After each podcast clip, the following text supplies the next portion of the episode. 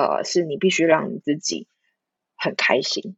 那个开心不是因为你孩子今天很棒或者什么，那个开心是你自己可以创造的。所以我会说，好好的爱你自己。Hello，欢迎来到好眠宝宝自信妈咪。你昨晚睡得好吗？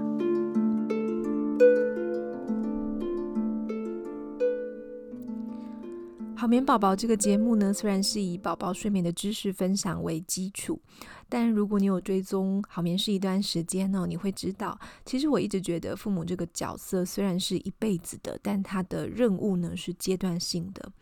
有时候我们会太过于专注某个时刻的一个点哦，可能是婴幼儿时期的睡眠哦，再大一点呢是教养啊、学校功课等等哦。但我们需要把视野哦提升到更高的层次去看待，我们成为父母应该要有很多元的面向。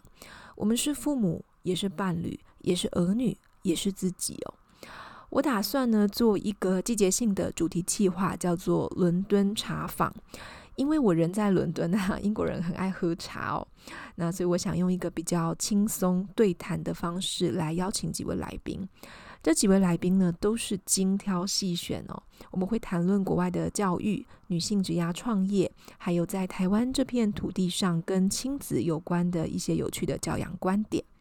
我还是会在里头穿插一些有关于睡眠的小知识。这集呢，就是伦敦茶坊第一集的内容，我们一起来听吧。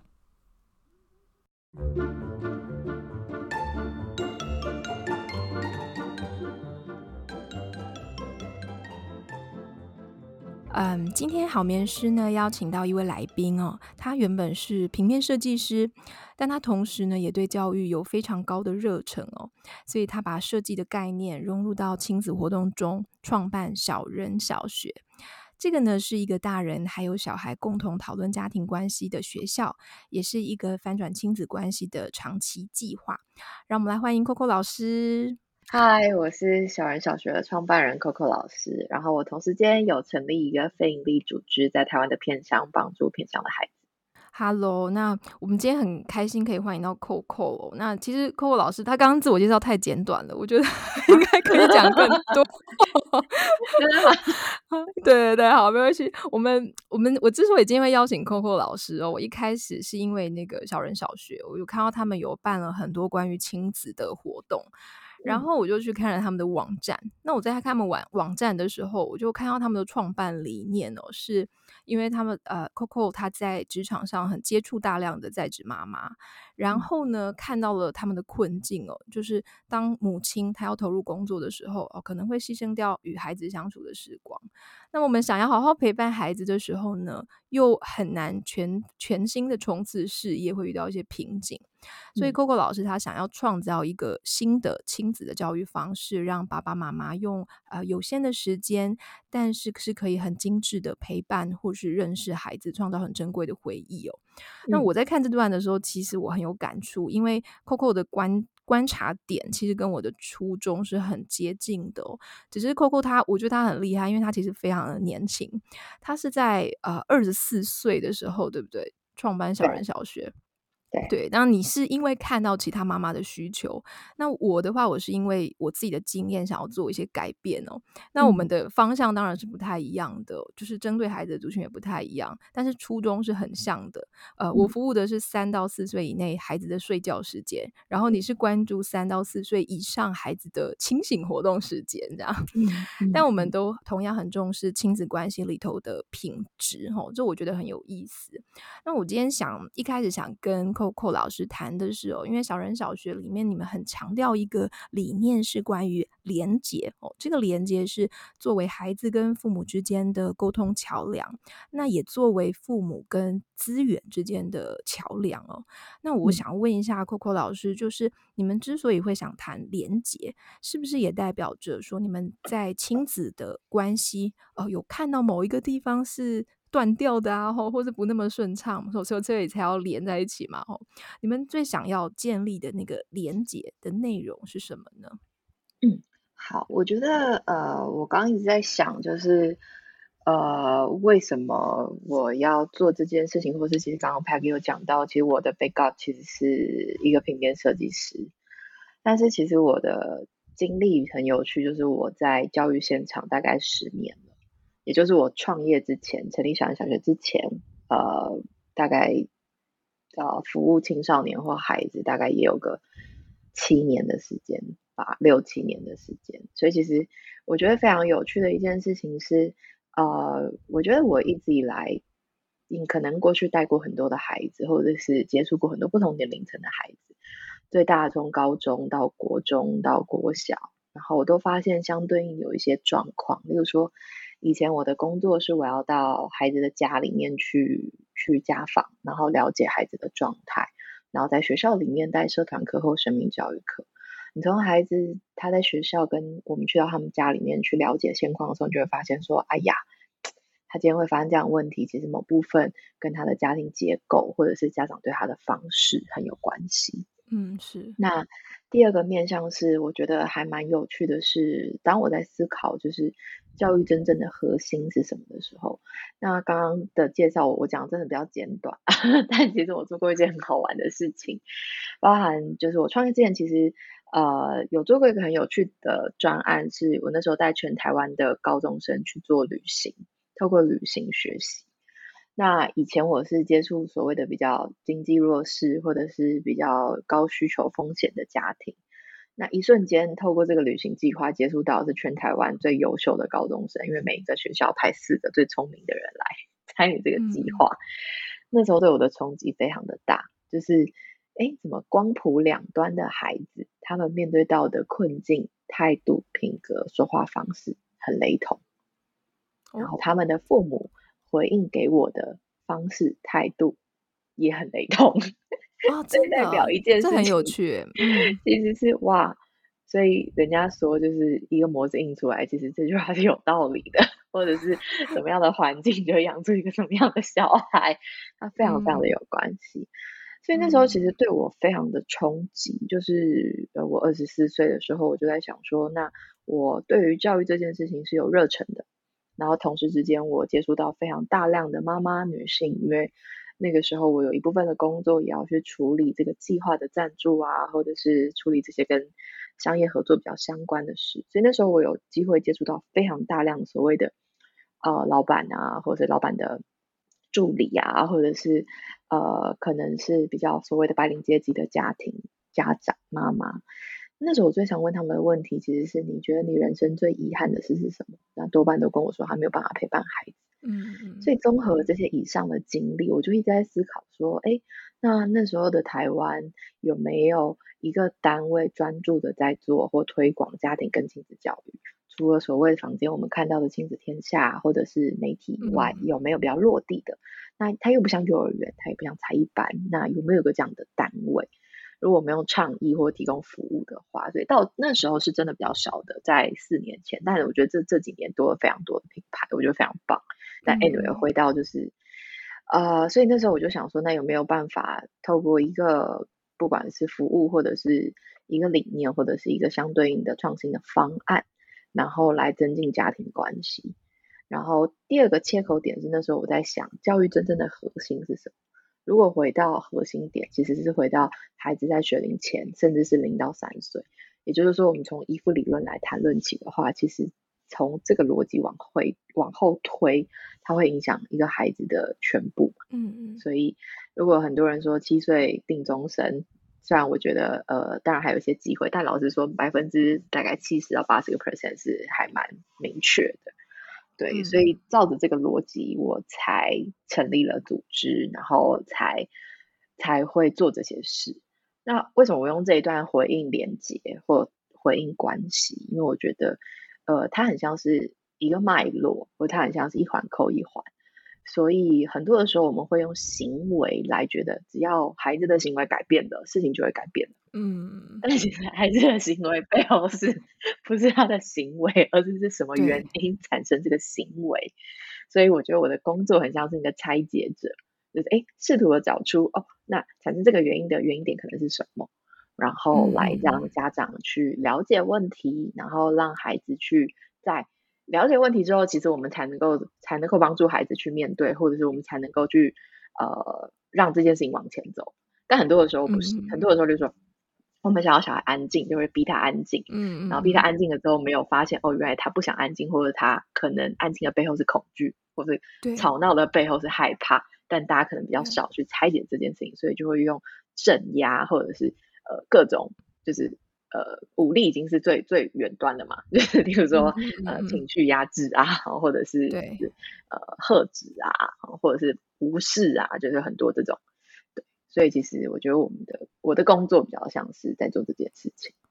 哎，这个这个很有意思，我觉得这这个我也很同意，因为其实你现在看社群媒体啊，或者是说很多爸爸妈妈的困境，他们丢出来的问题是，嗯、呃，通常是行为层面的。就是呃，我的小孩他可能在街上大吼大叫，或者是说他都不吃饭怎么办？然后或者是他会呃在学校跟人家有冲突哦，等等等。我们通常是看到这个行为本身，然后想要去改变这个行为。但是你做的事情，你们做的事情是去看这个行为背后它到底真正的原因是什么？好，我我相信其实行为背后的原因常常是复杂的，它有时候不是只有一件或两件的触发点，它可能是长期累积下来的亲子的一些互动啊，或者是其他等等的问题。所以你们做的事情是，就是去看、去拆解背后的原因，然后跟爸爸妈妈做沟通，然后再给予建议方案，是这样子吗？呃，可以这样说。那当然，因为我们当然除了你听看到的课程以外，我们开始做一些比较不同面向性的工作。嗯，我们开始去拆解一些结构性的问题，包含呃，从孩子的情绪到孩子跟父母的关系，到怎么样设计一个 program 可以让这件事情发展，嗯、到我们开始去。延伸到公共议题、公共场域，怎么样给家长一个这样子的环境？所以，我们从一个只是谈关系，嗯、到我们谈场域，到场域跟关系怎么连接。所以，其实它延伸下来谈的其实是亲子友善，或者是假设要打造一个这样的友善的城市，可以怎么做？对，这是一个很大的议题耶，它蛮大的。但是，如果我们换句话说，这件事情有值得延伸的意义，嗯。举例来说，就是如果当一个环境场域能够更友善儿童，那孩子跟家长的亲密关系的可能性或者是机会点就会提升，他就不会被经济条件还有所谓这些门槛限制。嗯嗯嗯，对，这我很同意。哦，但是这这很这很好玩，我觉得你们做的事情是，嗯，我。我在听看你们的东西的时候，我觉得你们做的事情是很广泛的。它不是只是开一个课程，它背后是有，我觉得就是像你刚刚说，它是有一个很长的这个脉络，是这样子串，像一个粽子一样这样串起来的。嗯、那我我想要跟你们聊一下关于就是你们办的一些活动哦，就是因为我有观察到，我我觉得你们。很大的特色就是 Coco 老师很大的一个特色是，嗯、呃，你们带着孩子走入山山林，吼，走入大自然，去体实际体验很多的活动，而且这个活动可能它不是一次性的，它看起来是很，我觉得它是很有连贯的。你们可能是有一群呃类似理念的家庭，好，在一起去创造这些活动体验。嗯，那我嗯，可不可以分享一下说你们曾经办过的活动？一两个，然后你们想透过这个活动，它传递的背后的价值是什么呢？啊、呃，我觉得我可以用两个层面来谈，就是如果今天前面提到是课程，还有所谓的比较跟场域相关的合作的话，那我觉得课程的部分比较是、嗯、我们的课程其实比较针对的是孩子跟家长，所以他们必须一起上课，这第一个。然后第二个是我们觉得。呃，教室它不应该是四墙之内的教室，所以我们其实很擅长带大家到大自然环境啊、农场啊、森林啊、山啊各个你想象到的场域。嗯、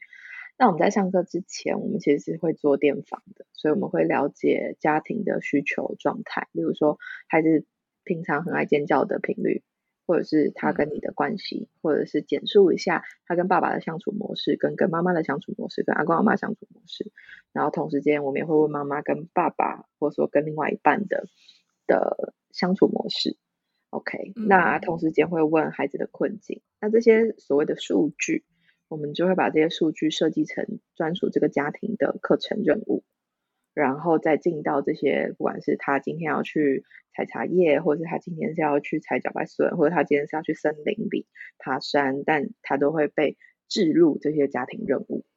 所以他看起来很像是一个小旅行，或者看起来很像是一个好玩的两天一夜或者一天的好玩的事，但其实里面夹杂的这些家庭任务，它都是被精细的规划过，然后它就很像是一个体验流程。嗯、而这个体验流程，我们把家庭的状态放进去之后，让这个体验流程能够去突破家里面可能发生的事件，或者是在关系上里面需要突破的点。所以我举个例来说，例如说，呃，我印象很深刻，在两三年前有一个案，有一个家庭蛮有趣的，就是那个孩子年纪非常小，但爸爸其实他的背景是军人，就是军人背景，所以他其实很严肃。那妈妈不是，妈妈就是一个很乐天、很开心，然后讲话也很很大声的这种，妈很开心的妈妈。他们两个完全产生完全不一样的的反差。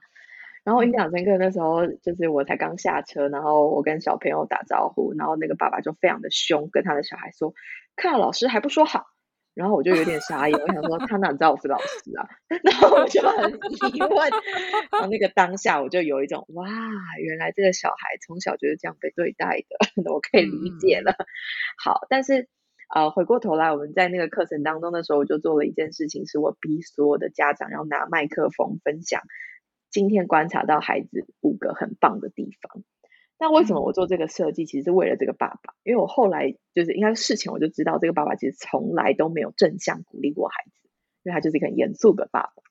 所以你要他开口称赞孩子或是讲这件事情，对他来说非常的难。所以我们在最后结识的时候，我们就做了这件事情，而且我还为了要让他做这件事情，所以让全部人都做这件事情，然后到最后这件事情变成我们的一个传统。所以那时候妈妈就跟我说，这是他第一次听到他的先生称赞他的小孩。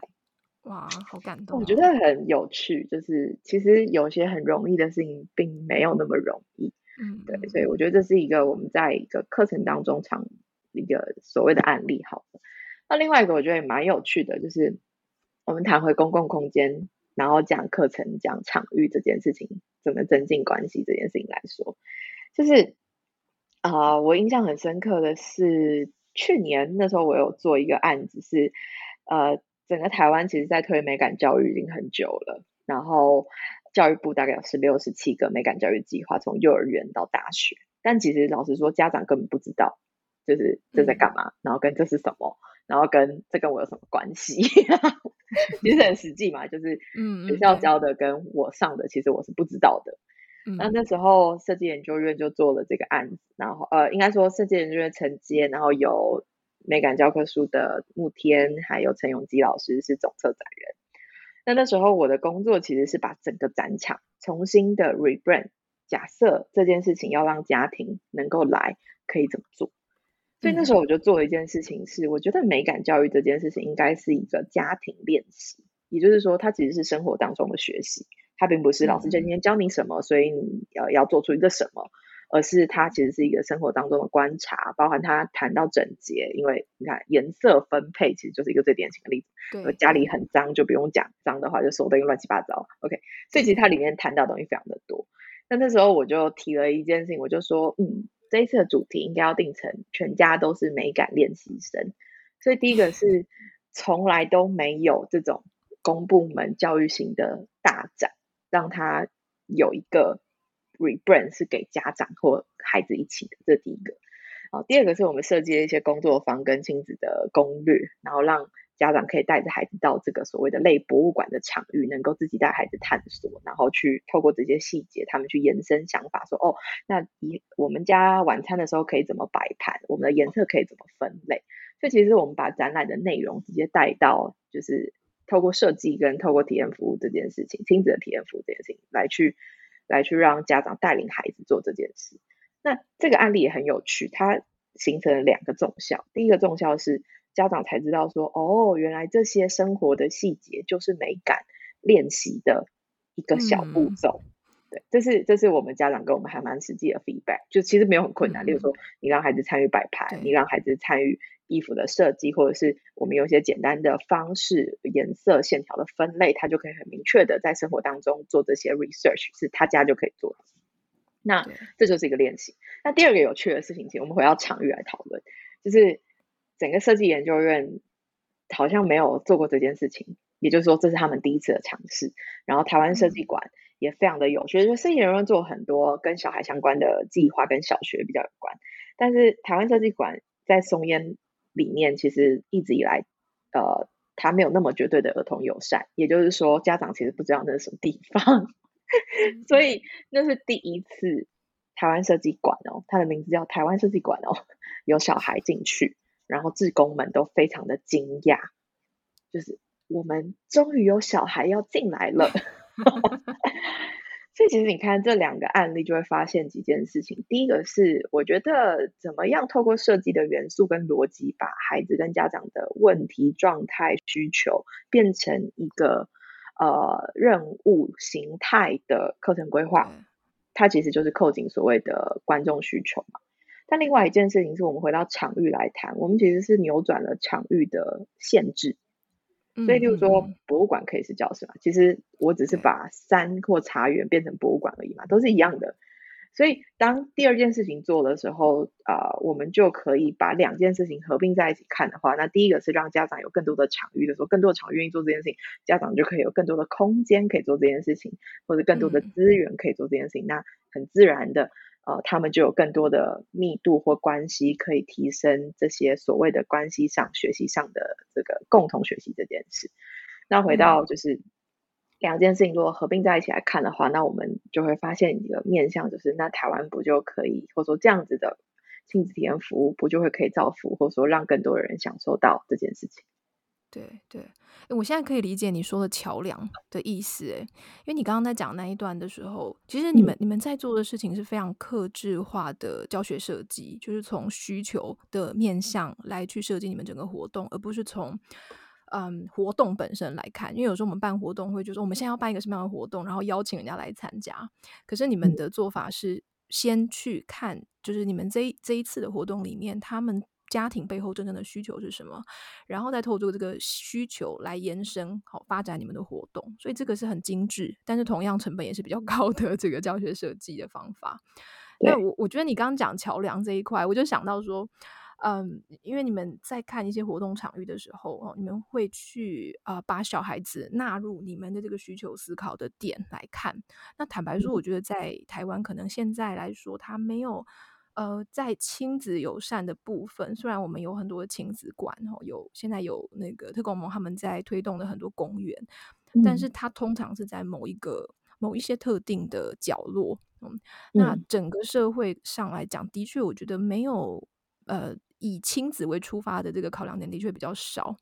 那你们就很像是那个桥梁，我现在比较可以理解你们你们在做的这个你所谓的桥梁的意思哦。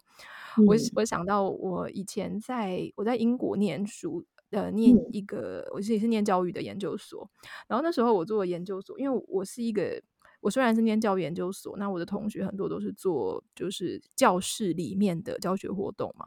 然后那时候我做的是博物馆的，我找一个科学博物馆来做，那我们我做的是去看去观察，就是科学博物馆里面，因为他们有很多互动式的展品，哈，那已经很久了，十年以前哈。那互动式的展品，他小孩子他怎么去使用？好，那他的这个意义是什么？他怎么去跟这些展品互动？对，那我觉得这这一块的确是一个在台湾来讲很需要、很需要、很需要的，就是我们通常是把这个物品建建盖好，然后建 出来，但是不一定是考量到小孩子怎么去使用它。对，所以我。对，我说我觉得你们的议题真的很大。你刚刚讲到了这个什么亲子友善啊，哦，还有美感设计，这个每一个都是一个很大的环节哦。那我我想要特别来聊一下，就是说关于就是嗯，像我们你们在谈，因为你们很多的活动是可能像在南澳啊，或是走入山林、走入草地这样子，但是你们有没有遇到一个问题，就是因为其实。台湾的爸妈哦，就是我其实帮我自己问的，就是我们生长在都市的这些爸妈哦，我常会觉得说我们是那种自然界的麻瓜，就是我们可能连自己哦，连爸妈自己，他跟这些自然环境都不是这么熟悉了哦。但是我有。我看到你们在做的事情，是你们很想要把这些自然的元素介绍给小孩子，让他们在那个自然的环境当中去学习到一些东西，或是去也不一定要学习，但是去体验某一些情绪，或者体验某一些部分。但是针对像我们这一些自然界的麻瓜爸妈，嗯、那你你会给出什么样的建议？就是说，有时候我我们会我知道大自然很重要，或者我知道要让小孩子出去跑跑跳跳走走，但是哦，我们除了参加就是小人小学的活动之外，我们平常还可以做哪一些事情去引导小孩去接触自然啊，或或是去让他们更认识我们的环境？我觉得你这礼拜，我如果没看错，你这礼拜做的很好啊，就是去农场啊，就是没有别的 方法，就是去吧。那那个去就是你就带孩子去，所以这是一个一个很棒的体验，或者说很棒的第一步。嗯、那一步没有别的，就是周末不要待在家，然后去哪里 都好。你 你只是带他去走一个步道，或像我今天下午的工作，其实是帮阳明山的阳管处他们重新 rebrand 了一个阳明 Mountain Lab，然后其中有一条路线是亲子路线，所以我帮他们录了导聆，跟设计了一个一个孩子跟家长可以很容易就走的一条路线，跟可以学到的东西。嗯，这就是一个点啊。那你今天如果都不出门，就都不用学了。但是关键是不是小孩？关键是爸妈你本人。愿不愿意出门？但你要出门要克服的点有几个。第一个，你怕虫吗？第二个，你怕晒吗？第三个，你怕黏吗？第四个，你愿不愿意先就是成为那个一定会黏、一定会晒、跟一定会很热的那个人？嗯嗯，所以我觉得刚刚这个问题不是知识的问题。而是动机的问题。嗯，但如果像我会太严肃，不不会太严肃，但是我会想要在，因为我就可以马上想到，可能我们在台湾的时候，尤其台湾又特别热，所以你那个黏的程度跟湿的程度可能又会更高。那我我就会听到很多的爸爸妈妈他们在说，可能带小孩子出去的时候，他们会。说啊，小孩子他可能会抱怨，他就是不想走啦，他就是可能会在地上赖着赖皮啊，这样子。当爸爸妈妈哦，就是他们可能好把小孩子带出去哦。我自己因为我是南部人，嗯、那我婆家又在屏东，嗯、我们有时候回台湾的时候，可能会带小孩去，也是也是出去走走这样子。他就遇到问题，可能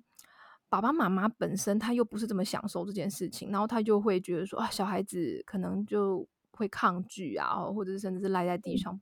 不走啊，然后就说我就不喜欢，好像这件活动对我来讲好像没有意义啊。然后晒太阳，我们都就是不就是我我们下次就就应该选一个比较凉的地方，然后去去一个百货公司什么之类的。嗯，那当当你们遇到爸爸妈妈这样子的疑问的时候，你会你会怎么去跟这些家长讲？我有遇过小朋友，就是一直说我们为什么不回车上吹冷气？嗯，对。对，然后我那时候的做法是这样，就是他爸妈当然就是不知道该怎么办嘛，也不可能让他在车上吹冷气，但他就是也不知道该怎么办，老师就只好出马了。所以那时候他有个弟弟，爸爸妈妈跟弟弟继续课程，那个姐姐就开始踢笑，然后开始开始各种嗨。然后我我我的做法是我因为那时候是课程上嘛，所以当然如果有老师处理这件事情的话，可能会好一点。那原则上来说，就是呃呃，我那时候做了一件事情，其实是我分散了他的注意力。嗯，比如说那时候我们在采茶，热到一个爆炸，但那时候我就我我我没有拒绝他，他跟爸爸拿了钥匙，没错，拿完了钥匙之后，他自己想办法把车门打开，我就陪他，但他不知道怎么开冷气，因为我也不知道怎么开冷气，我就让他自己试了一次，试了一次发现不能做这件事情的时候，他就有点想放弃了。那放弃的时候，他就说：“他可我不想回去采茶叶。”我说：“OK 啊，那你要帮我做别的事。”嗯，所以他就帮我做别的事。什么事呢？就那时候我们同时在预备，那时候农家在帮我们预备小朋友的午餐，所以我就带他到锅子旁边，就是一个更热的地方。然后 那时候我带他做的是一个策略，我就带他就是帮大家。预备午餐，那时候他在帮大家榨茶叶，就是要把茶叶裹粉，然后丢进油锅里。那我在他旁边，所以是安全的。但他的大脑完全不知道他到了一个更热的地方。嗯，所以前提第一个是我们很容易买单孩子的嗨跟行为，这没有错。嗯，就是我可以同理你，我也没有拒绝你啊，我带你去车上，但问题是你处理不了这个问题，我也处理不了这个问题嘛，对吧？嗯、我没有说哎不准，没有，就是你就 try，OK。好，那第二个部分是他发现他也做不了之后，就发现说哦好，那还可以做什么？所以下一步就是他去呃被我安排到另外一个任务嘛。那那个任务其实对他来说，呃，只要不要在他刚刚体验过的茶园，或者他只要眼睛看不到太阳，嗯、他应该都觉得 OK。然后到最后回到课程后，嗯、我会用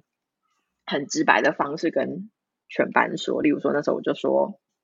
刚刚你们有发现一个同学不见了吗？因为他觉得太热了，不想要跟大家一起去茶园里面。可是他却被老师带去了一个更热的地方，然后帮大家预备午餐。我觉得他做的很好，请大家给他一个掌声。对，但其实 呃，我只是用了一个奇怪的方式让他把事情做完，嗯、然后我没有买账他的不想或是他的无理取闹，嗯、但是他才发现说，哦，原来我可以做到这些事情。嗯嗯嗯，对，所以其实。我觉得啊，这些都是你你如果说它是一个正向的鼓励，或者是或者是什么，我觉得回到我们自己的团队的核心宗旨，就是我们小人小学习真正的意义是我们让孩子从小事做起，所以其实我们每一件事情几乎都让孩子自己做，我们没有要买单这些行为，然后透过这些的状况，其实。孩子是做得到的，所以很多的时候，其实问题不是孩子，而是我们会妥协。我们是谁？可能是家长，嗯、或者是呃啊这样比较方便，或者是啊我要耗费很多的时间成本，或是可能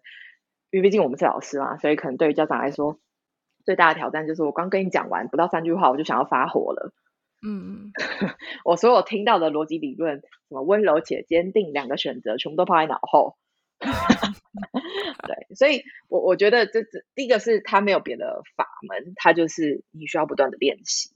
然后我觉得第二个部分是你需要接受孩子的现况跟你的现况。例如说，如果当你真的有情绪，你觉得你没有办法处理这件事情的时候，你可以很直接的告诉孩子啊，你不一定需要强迫你自己或者什么。对对对，对所以我觉得他就是练习。嗯、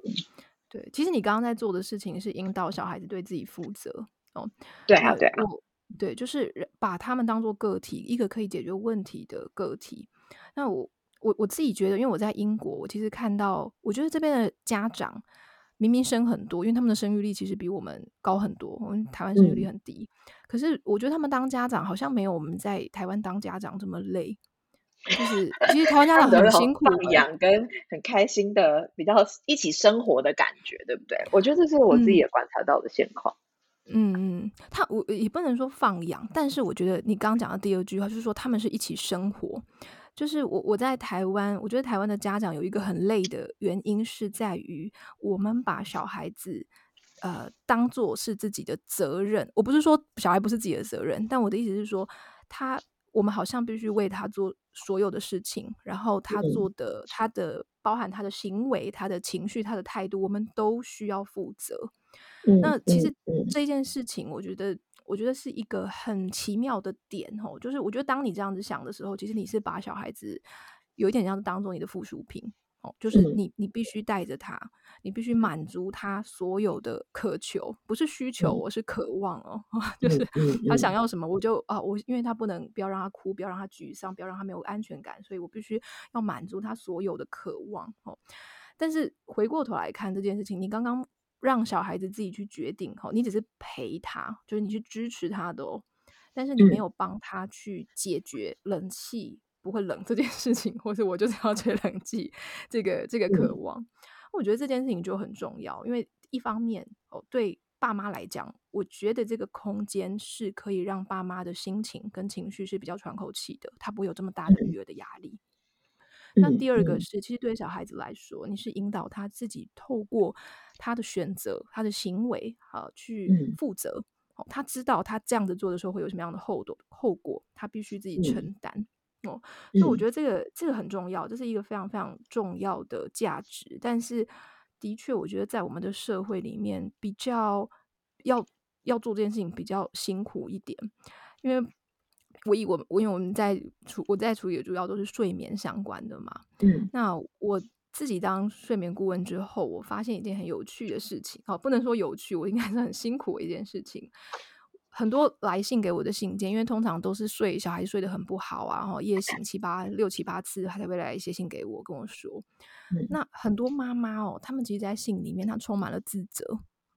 嗯、就是我一定是做错了什么事情，然 后所以我的小孩才会这样。我知道我这样不对，嗯、就是他们会有很多那种自我批判的情绪。然后当我们再去看这个睡眠的问题本身的时候，我就常常会卡在一个点。就是我们爸妈觉得小孩子一定要睡嘛，就是他一定要睡饱睡好，所以我们会做各种任何的事情来去帮助他睡眠。可是睡觉这件事情，它本身其实是一件独立的哦，因为你想想看，你眼睛闭起来你就睡着了，眼睛眼睛闭起来你就不是睡着，你眼睛闭起来你就你就是一个人，它就是一件很独立的事情。我们睡觉其实。不太需要，除了是很小的小月龄的宝宝之外，哈，新生儿那种宝宝之外，一般来说，你大概一个月龄之后，他不应该是要再依靠持续依靠爸爸妈妈或者照顾者的力量才可以睡着，因为你这样子会造成很多接下来的睡眠的连接，哦，睡眠的依赖，然后造成很多睡眠问题，然后爸爸妈妈才会又回来检讨说，我是不是做错什么事情，我是不是没有少做什么事情。但我们常常看到问题是、嗯、我们是多做了太多事情，不是少做事情，这样、嗯、对，所以我觉得我们都在练习，可以成为一个支持陪伴孩子，但是又嗯不要过度干预。哦，可以在这种彼此的情绪啊、空间啊、学习之间看清楚界限，这样子，对，我觉得这是一个很很好玩的点哦。那嗯，最后我想要问一下哦，Coco 老师哦，就是因为你有提到说，呃，你说你有说过没有不乖的孩子，只是你还没有认识他的独特。我很想要听一下，说你有没有一两个关于孩子的故事，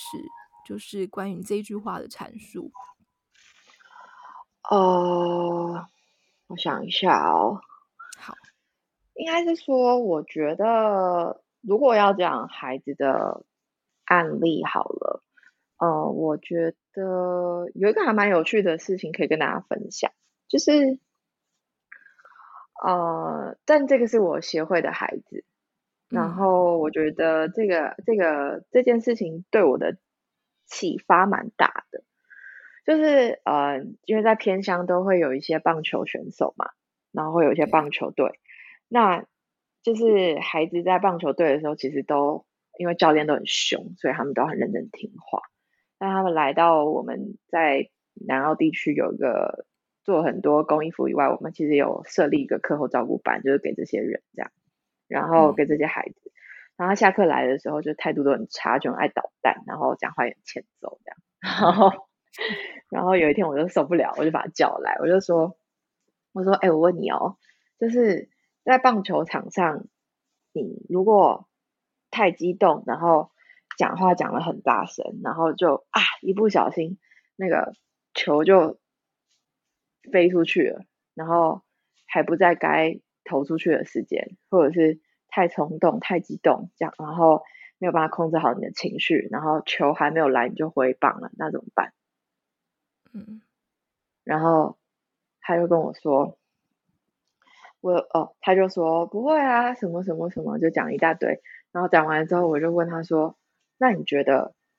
你觉得棒球选手不是应该好好的控制自己好情绪？这是在他生活当中，并不是只是在球场的那一刻起嘛？”嗯，到逻辑上是对的吧？有有那时候 discipline yourself，但你知道他跟我说什么吗？他说：“嗯、我跟你讲吧，他就这样用这个态度哦，我跟你讲吧。”我们在电视里面看到那些棒球选手都在打架，老师，你告诉我，他们有控制吗？你觉得他有讲错吗？那你怎么回？没有，这好，这题好难哦。他没有讲错，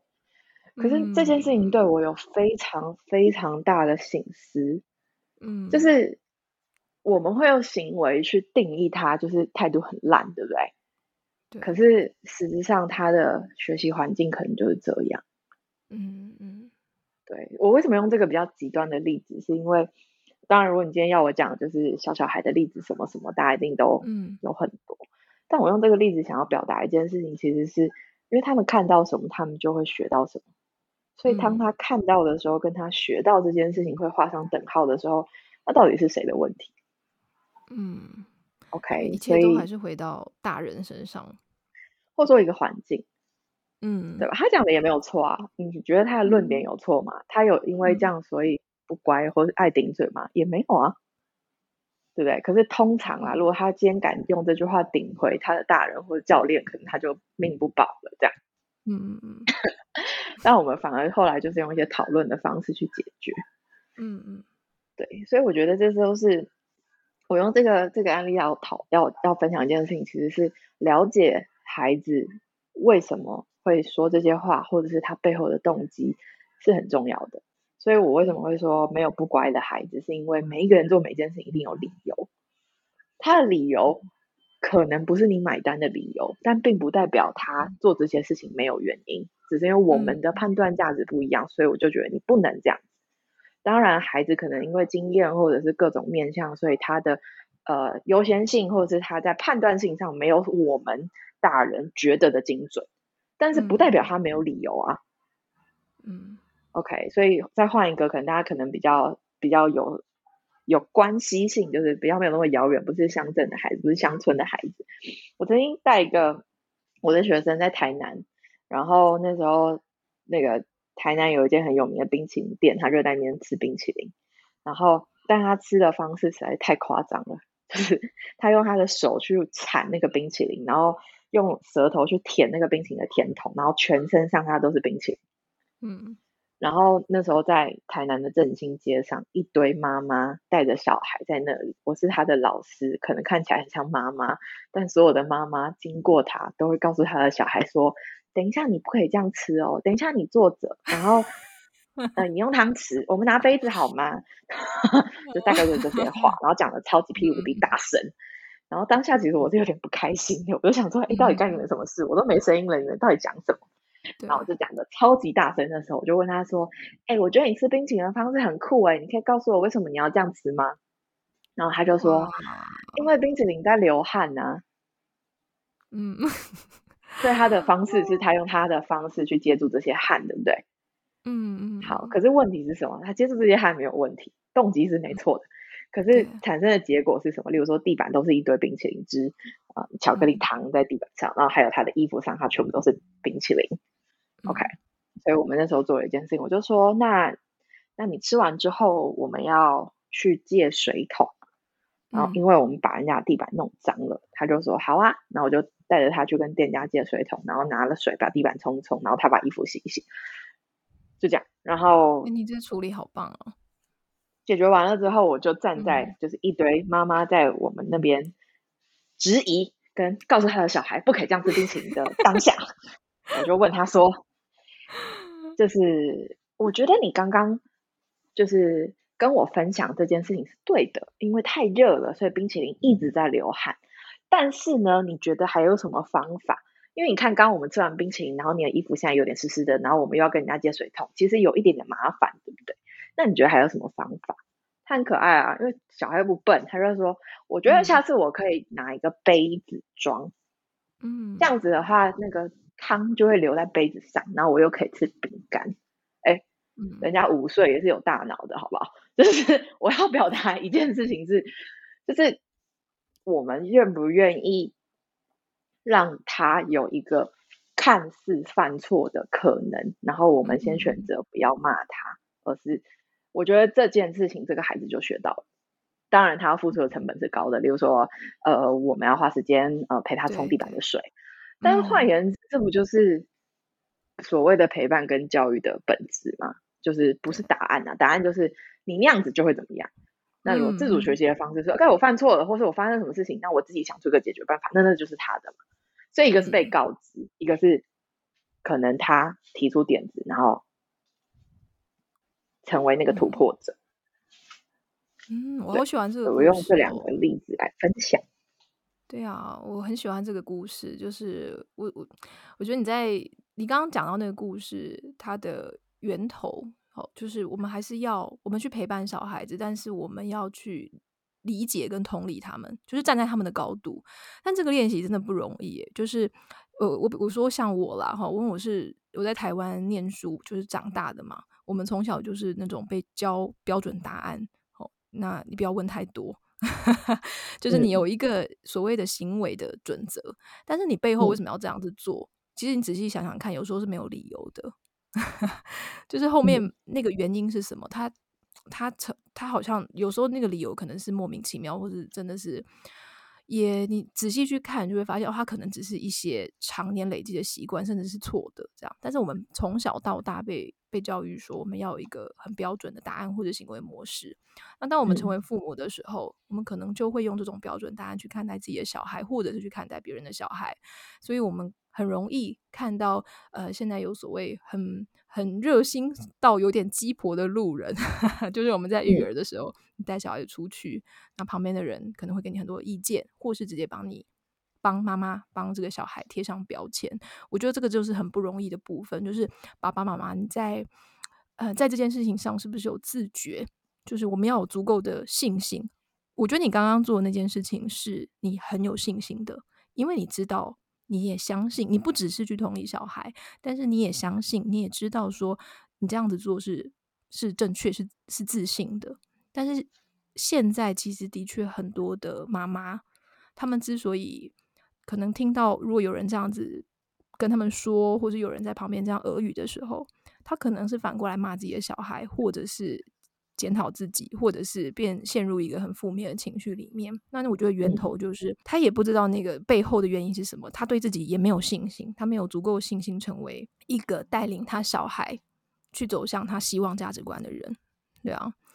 所以我觉得你这个、嗯、你这故事好有意思，我我很我很喜欢哦。谢谢你跟我们分享这个故事哦。那呃，今天这集其实我很多想要跟你谈的，但我们诶当然是就 要留一点那个后路哈，不是后路啊，要留。我们还有很多机会可以慢慢的聊聊。对呀、啊，要留点机会哦。其实我也好想跟你谈关于美感设计教育这一块，因为我相信你在这方面有非常非常多的经验跟体悟。